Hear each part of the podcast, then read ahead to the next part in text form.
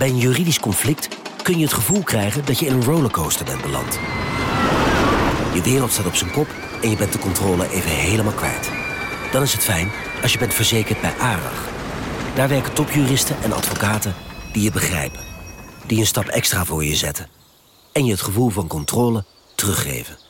Met kennis en informatie, met heldere uitleg en met gericht advies. ARAG, juridisch probleemoplossers.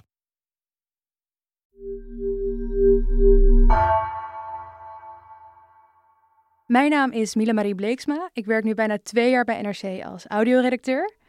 En bij NRC Vandaag werken we normaal onder hele hoge tijdsdruk. Een gemiddelde vandaag duurt drie dagen om te maken. En dat lijkt heel lang, maar dat is het niet.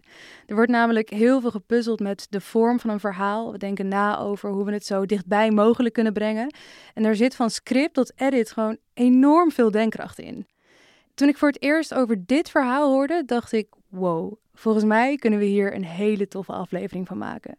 Het gaat namelijk over een teruggevonden briefwisseling tussen twee geliefden in het concentratiekamp van Bergen-Belsen. Het is echt ja, heel persoonlijk.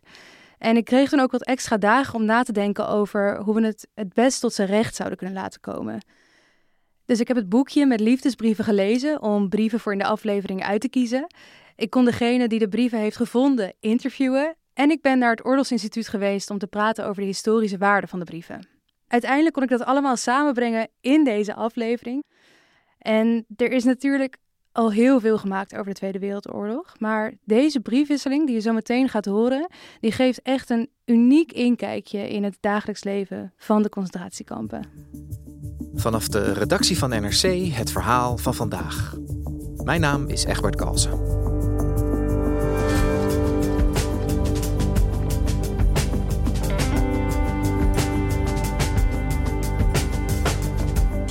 Via de hekken van concentratiekamp Bergen-Belsen gaven geliefde Lore Katz en Henk Hartog dagelijks brieven aan elkaar. Pas 60 jaar later werd het bestaan van deze briefwisseling bekend.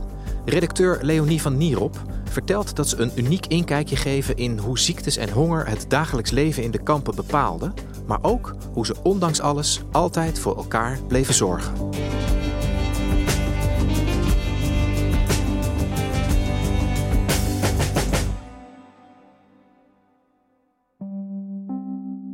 Mijn lieve jongen, wat een vreselijke toestand heerst er nu weer in het kamp. Ik ben weer in vreselijke spanning hoe het met je is. Wat was het heerlijk gisteren. Ik was zo gelukkig je te kunnen hebben zien, voelen en spreken. Lieve Henkie, toch ging ik weg met een prop in de keel. Wat was er met je in het laatste half uur?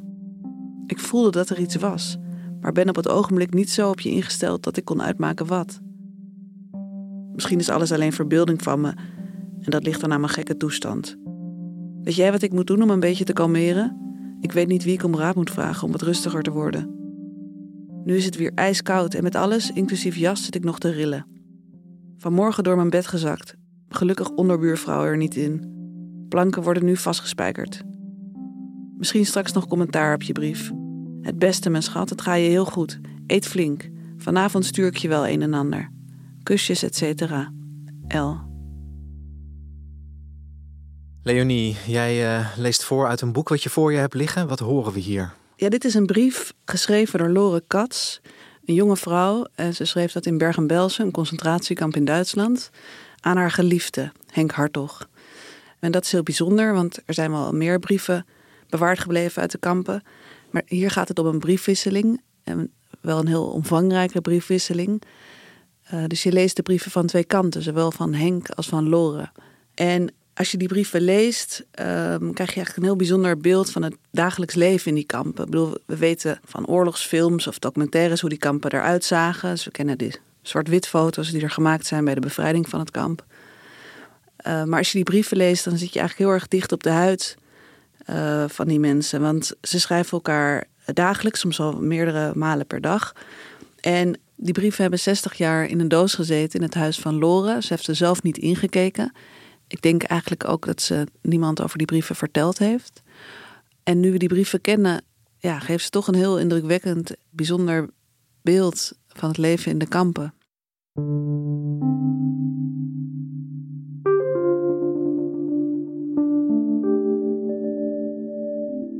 Een briefwisseling tussen twee geliefden in een van de concentratiekampen in Duitsland, in Bergen-Belsen. Indrukwekkend wat je voorlas en wat je vertelde ook. Kan jij mij iets meer vertellen over wie die Lore en Henk precies waren? Ze leren elkaar kennen in 1939. Henk studeerde economie en Lore studeerde wisse natuurkunde, maar dan de, de studierichting farmacie. Ze hebben uitjes en dates eigenlijk, zou je tegenwoordig zeggen. Ze gaan naar het concertgebouw samen en naar een bal en naar de film. En de oorlog rommelt dan, dan wel op de achtergrond. Uh, maar Lore gaat onbekommerd skiën met vriendinnen in Zwitserland. En Henk gaat stage lopen in Parijs bij een Franse bank. En hij ziet daar wel dat ze loopgraven aan het graven zijn, maar uh, hij schrijft aan haar dat hij dat grappig vindt. Zo naïef zijn ze dan nog. En als Duitsland Nederland is binnengevallen, verandert er ook nog niet zoveel voor het stel. Uh, ze verloven zich vlak na de bezetting. Ze moeten wel een radiotoestel inleveren op een gegeven moment. En ze hebben speciale toestemming nodig om verder te studeren. Maar begin 1942 trouwen ze nog vrolijk op het stadhuis in Amsterdam. En ze studeren af. Dus hun leven gaat gewoon door, de eerste jaren van de oorlog. Ja, eigenlijk een, bijna een onbekommerd leven zou je kunnen zeggen in die eerste oorlogsjaren. wanneer verandert dat voor hun? Ik denk in de zomer van 1942. Dan zijn er razzia's in Amsterdam. Eh, ze duiken onder in Haarlem, Henk en Lore. En daar zitten ze een aantal maanden tot ze worden verraden. En dan worden ze in april 1943 opgepakt en naar Westerbork gebracht. Daar zitten ze tien maanden, dan gaan ze door naar Bergen-Belsen. En over het kamp moet je weten, het is geen vernietigingskamp. Er hadden geen gaskamers daar. Uh, maar je kan wel zeggen dat er sprake was van een soort uithongeringspolitiek. 70.000 mensen zijn er uiteindelijk gestorven aan ziekte en honger. En ook Henk sterft daar um, in februari 1945, twee maanden voor het kamp wordt bevrijd. En hij sterft op 28-jarige leeftijd.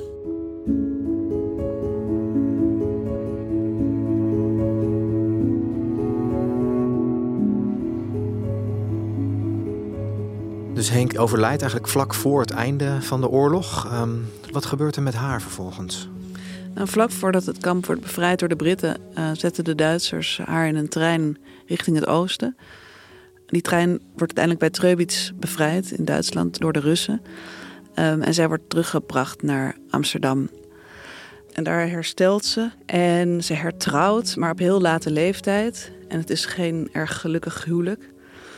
En de oorlog laat ze rusten. Ze praat er niet over. Pas als ze 87 is, op een avond in 2003, als ze buiten zit te eten met een, een goede kennis, Bouke Marines, dan pas uh, vertelt ze over die brieven. Zij woonde in Meissen, tussen Amsterdam en Utrecht, vlakbij het Amsterdam-Rijnkanaal. En daar loopt de trein langs. En wij zaten op haar terras van haar huis, zaten we te praten. En dat was een hele mooie zomeravond was het. En dan kwam er een trein langs.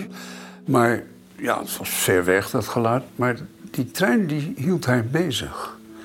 En dat zag ik. En dat is eigenlijk de vraag geweest, die trein, hè, houd je dat bezig? En ja, toen, ja, toen ja, brak ze. Bouke weet niet goed wat hij moet zeggen. Hij is zelf van voor de oorlog. Hij weet hoe pijnlijk het is. Hij wil niet vroeten in haar herinneringen. Uit een soort verlegenheid heb ik toen aan haar gevraagd van... heb je nog materiële dingen uit die oorlog? je hebt in Westerbork gezeten, je hebt in Bergen-Belsen gezeten.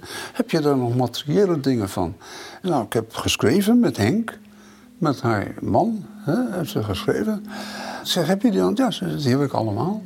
En toen liet ze me een grote doos zien van 50 bij 40 centimeter, een zware doos. En daar zat ook een hele grote leren envelop zat erin. En in die leren envelop, daar zaten hele dunne vliedertjes papier. Ongeveer zeg maar de meeste zoiets van 5, 6 centimeter bij 7 centimeter. En die waren in een heel klein handschriftje was dat uh, beschreven aan beide kanten. En ik zei, wat moet daarmee? En toen zei ze, nou kijk maar, dat heb ik erop gelegd. Bovenop die uh, briefjes is dat een papiertje. Na mijn dood onmiddellijk vernietigen. Maar Bouke, die is zelf historicus en hij weet dat er wel brieven bewaard zijn gebleven uit de kampen, maar dat een briefwisseling echt heel zeldzaam is. Dus hij probeert haar te overtuigen van het feit dat het echt zonde is om te vernietigen, die brieven. En toen zei ze, daar was er vrij kort over. Ze, dan moet jij maar zien wat je ermee doet. Uh, en toen is dat briefje weggehaald. Maar verder heb ik me niet mee bemoeid, want ze was toen nog niet overleden. En dat, dat heeft nog jaren geduurd. Lore overlijdt in 2005 en Bouke krijgt dan de doos waar deze briefwisseling in zit. En nog wat andere persoonlijke spullen.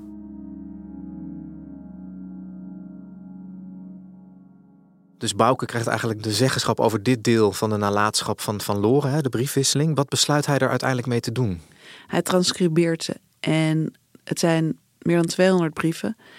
Heel klein, priegelig handschrift, vaak geschreven uh, in potlood op van die kleine flinterdunne velletjes. Dus dat is echt een monnikenwerk. En hij doet daar lang over, ook uh, omdat hij vaak moet pauzeren, omdat die brieven hem erg aangrijpen. En dat begrijp ik heel goed. Ik kon dit boek ook niet van kaft tot kaft uh, in één ruk uitlezen. Dus uiteindelijk heeft hij dit boekje pas dit jaar uitgegeven. Maar hij heeft het niet uitgegeven voor het grote publiek, maar alleen voor de familie en voor historische instellingen, zoals het Joods Historisch Museum en het Nederlands Instituut voor Oorlogsdocumentatie. Dus maar in een oplage van 125 exemplaren. En hoe is het dan bij jou uh, terechtgekomen? Ja, Henk Hartog uh, was een volle neef van mijn grootvader. En na de oorlog kwam Lore ook bij mijn grootouders thuis nog. Dus dat contact bleef behouden. En mijn vader heeft als klein jongetje, ja, die kende tante Lore en die begreep niet goed hoe die aan de familie verbonden was, maar die bleef er wel bij horen. Ja, Leonie, die brieven die zijn dus allemaal afgedrukt in dat boekje wat jij voor je hebt liggen. Kun jij ons eens meenemen? Waar hebben Henk en Loren het over met z'n tweeën? Ja, je moet je voorstellen, ze zitten in verschillende barakken. Soms zit de een in een infectiebarak en de ander in een ziekenbarak. En ze willen elkaar op de hoogte houden hoe het met elkaar gaat. En die briefjes worden doorgegeven. Um, die kunnen ze soms door de hekken geven als ze elkaar passeren. Maar ze worden ook heel vaak via via doorgegeven. En nou, het klinkt heel saai, maar de brieven gaan eigenlijk hoofdzakelijk over eten. Of het gebrek aan eten. En ze waren voortdurend bezig met uh, ja, proberen zoveel mogelijk eten te vergaren. Maar ook te zorgen dat de ander goed at. Uh, daar waren ze eigenlijk meer mee bezig dan met zichzelf. Daar krijgen ze ook regelmatig ruzie over. Want ze sturen elkaar dus de hele tijd eten. Of dat geven ze door de hekken, of dat geven ze via via. En dan worden ze boos als de ander te veel eten geeft. Waarschuwen ze elkaar van je moet echt zelf meer eten.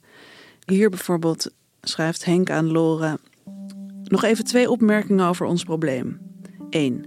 Mijn ongerustheid over jou kwam ook daardoor dat je eigenlijk nooit schreef wat je zelf precies eet. Doe mij dus een plezier. Schrijf me regelmatig wat je zo overdag eet. Doe ik immers ook. En onze voorraadpositie op allerlei gebied. 2. Als je iets voor mij maakt, hou dan een behoorlijk deel ervan en niet meer zo'n hoekje als gisteravond. Dat werkt namelijk op mijn zenuwen. Ik krijg hier zowat evenveel extra als jij. Bijvoorbeeld gisteren weer een halve liter melk. Dus je kunt je dat best permitteren. Beloof je me het? Goed, afgesproken. Basta. Ja, het is uh, zorgzaam zou je ook kunnen zeggen. Hè? Henk maakt zich duidelijk zorgen over of Lore wel genoeg eet in plaats van alleen maar aan hem te denken. Ja, en andersom. Um, en dat is ook terecht, want ze zijn voortdurend ziek. Lore krijgt difterie en geelzucht en Henk uh, voortdurend buikloop waar hij uiteindelijk aan bezwijkt.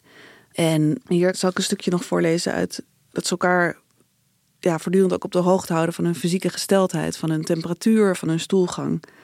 Dus Lore schrijft bijvoorbeeld aan Henk, dit is eind 44, um, als zij geelzucht heeft. Lieverd, even kort vermelden dat ik me op de maagpijn en misselijkheid na goed voel. Temperatuur tegen de 39, begrijp er niets van. Vind het ook vreselijk dat ik helemaal niet kan eten. Ook melk staat me enorm tegen. Vanmiddag lekker vlaatje gegeten, plus iets brood. Henk is wat grafischer in zijn beschrijvingen. Hier schrijft Henk dus, dat is ook in december 1944, Henk heeft buiklopen. Heb mij vanmorgen heel vroeg lekker geschoren en gewassen. Af en toe kleine ongelukjes in de broek, die ik dan zelf uitwas. En in dit briefje zegt hij ook: Ik verheug me zo ontzettend op ons toekomstig leven samen. Ik aan het werk en jij in de huishoudelijke keuken. Heerlijk om aan te denken. Het is ondanks alle barre omstandigheden waar ze in zitten, proberen ze ook hoop te houden op deze manier. Ja, en ze hebben ook hoop. Ze moeten hun leven nog beginnen, dus ze, ze willen een gezin. En dat zie je als ze schrijven. Als het Sinterklaas is, dan zeggen ze: Ik heb nu dit jaar niet zoveel inspiratie, maar volgend jaar krijg je een mooi gedicht. En Lore droomt dat ze een tweeling krijgen, een jongetje en een meisje. En ja, ze hebben echt hoop dat ze samen zullen zijn Ja. en gezinnen zullen stichten. Het is indrukwekkend. Het is mooi om zeg maar, zo dicht bij deze twee mensen te kunnen komen, eigenlijk, hè, zoveel jaar na dato. Heeft het daarmee ook zeg maar, historisch gezien grote waarde, deze briefwisseling tussen deze twee mensen? Ja, zeker. Ehm, kijk, er is natuurlijk heel veel bekend over de administratie van die kampen. eh, dus de harde feiten. Maar de persoonlijke beleving van mensen, daar, de inkleuring daarvan, daar biedt dit echt een nieuwe invulling aan. En ik sprak hierover met Hubert Berghout van het NIOD. En hij beheert daar de eh, bibliotheek met duizenden boeken en hij weet eh, alles wat er geschreven is ehm, over de Tweede Wereldoorlog. Als je kijkt naar de beginperiode van de geschiedschrijving, dan was men veel meer bezig met eh, het beschrijven van de beetje de zakelijke beschrijving, de administratie van de oorlog, de, de Duitse bezettingsbestuur. Welke orders gingen er allemaal uit? En die persoonlijke beleving, het kwam wel aan bod, maar veel minder dan dat dat nu gebeurt. Dus eigenlijk de kleine verhalen, want daar gaat het dan om natuurlijk, eh, wordt nu steeds meer belangrijker geacht. Want hoe hebben de mensen, de, de, de burgers in Nederland, de oorlog beleefd? En hij vertelde ook dat dit soort brieven toch vaak nieuwe inzichten geven. Ja, het wordt wel genoemd de oorlog uit de eerste hand. En dat vind ik heel belangrijk, omdat je eh, er nog echt in zit, in de oorlog zelf. Het zijn niet achteraf eh, geschreven verhalen. Het is niet ingekleurd, hè, met, eh, zoals Balkenende ooit zei, met de kennis van nu. Dat heb je nog niet. Het was nog niet bekend hoe het af zou lopen. En je zit dus eigenlijk nog midden in eh, de oorlog zelf. Er zijn natuurlijk genoeg mensen die de kamp hebben overleefd en die erover verteld hebben. Maar als je iets overleeft en er later over vertelt, krijg je toch net een ander verhaal dan als je het op het moment zelf schrijft. Dus deze ego-documenten zijn niet gekleurd door survivors bias. Ja, het blijft fascinerend hè, dat dat eigenlijk zoveel jaar nadat die oorlog is afgelopen, er eigenlijk door, nou, in dit geval bijna een toevallig gesprek tussen twee mensen, eh, weer zicht komt op zo'n belangrijk document over wat daar dan precies gebeurde in, eh, in Bergen-Belsen in dit geval.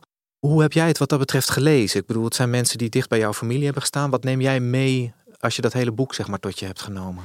Nou, het rare is, ik dacht eigenlijk dat ik niet veel meer kon leren ehm, over de kampen. Ik heb geloof ik vijf concentratiekampen bezocht. Ehm, zelfs schoolreisje gehad naar Theresienstad en naar het Anne Frankhuis. Dus ik dacht, ik weet het allemaal wel. Maar het heeft me toch erg gegrepen, dit boek. ehm, omdat ja, als je leert over honger... Ik, honger is een heel abstract begrip. Maar als je zo die brieven leest... begrijp je pas echt wat honger is. Een ander punt wat me wel raakte is die, die grote liefde die ze hadden. Ehm, ze hebben, ja, net als elk stel, ja, ook ruzie en irritatie. En, en dat brengt het dus heel dichtbij, maar ook, ja, ook onheilspellend dichtbij. Je denkt, ja, zij stonden zo naïef en gelukkig in het leven en plotseling was alles voorbij. En ik ben niet heel naïef op de wereld gezet.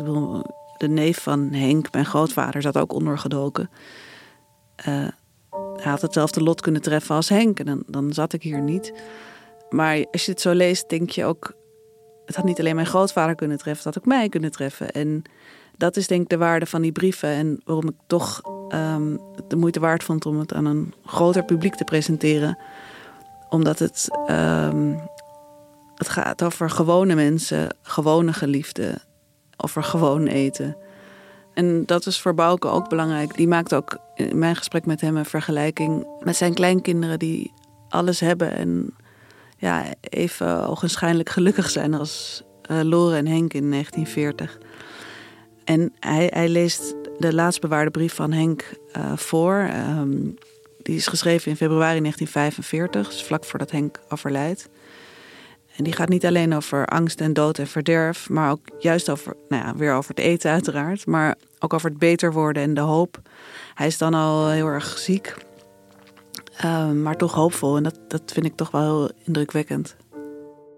Lief kindje, zojuist je briefje ontvangen. Ben toch benieuwd te horen wat het eigenlijk is. Ben zojuist ongeveer anderhalf uur op geweest en bij de kachel gezeten. Eerst wat rondom de tafel gelopen en dat ging best. Daarna kreeg ik een beetje darmpijn en ging toch maar direct naar bed, zonder nog meer te wandelen. Nou wacht ik op wat pepermuntthee en dan zal die pijn wel voorbij gaan. De goede oorlogsberichten waren gisteren ook hier bekend. Vrij grote opwinding erover.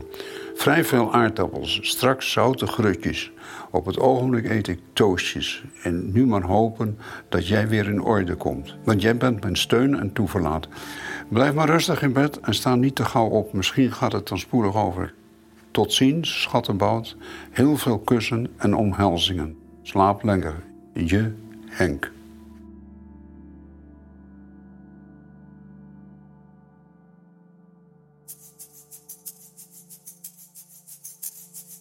Leonie, dankjewel. Graag gedaan. Je luisterde naar vandaag, een podcast van NRC. Eén verhaal, elke dag. Deze aflevering werd gemaakt door Mila Marie Bleeksma en JP Geersing. Coördinatie Henk Ruigrok van de Werven. Dit was vandaag. Morgen weer.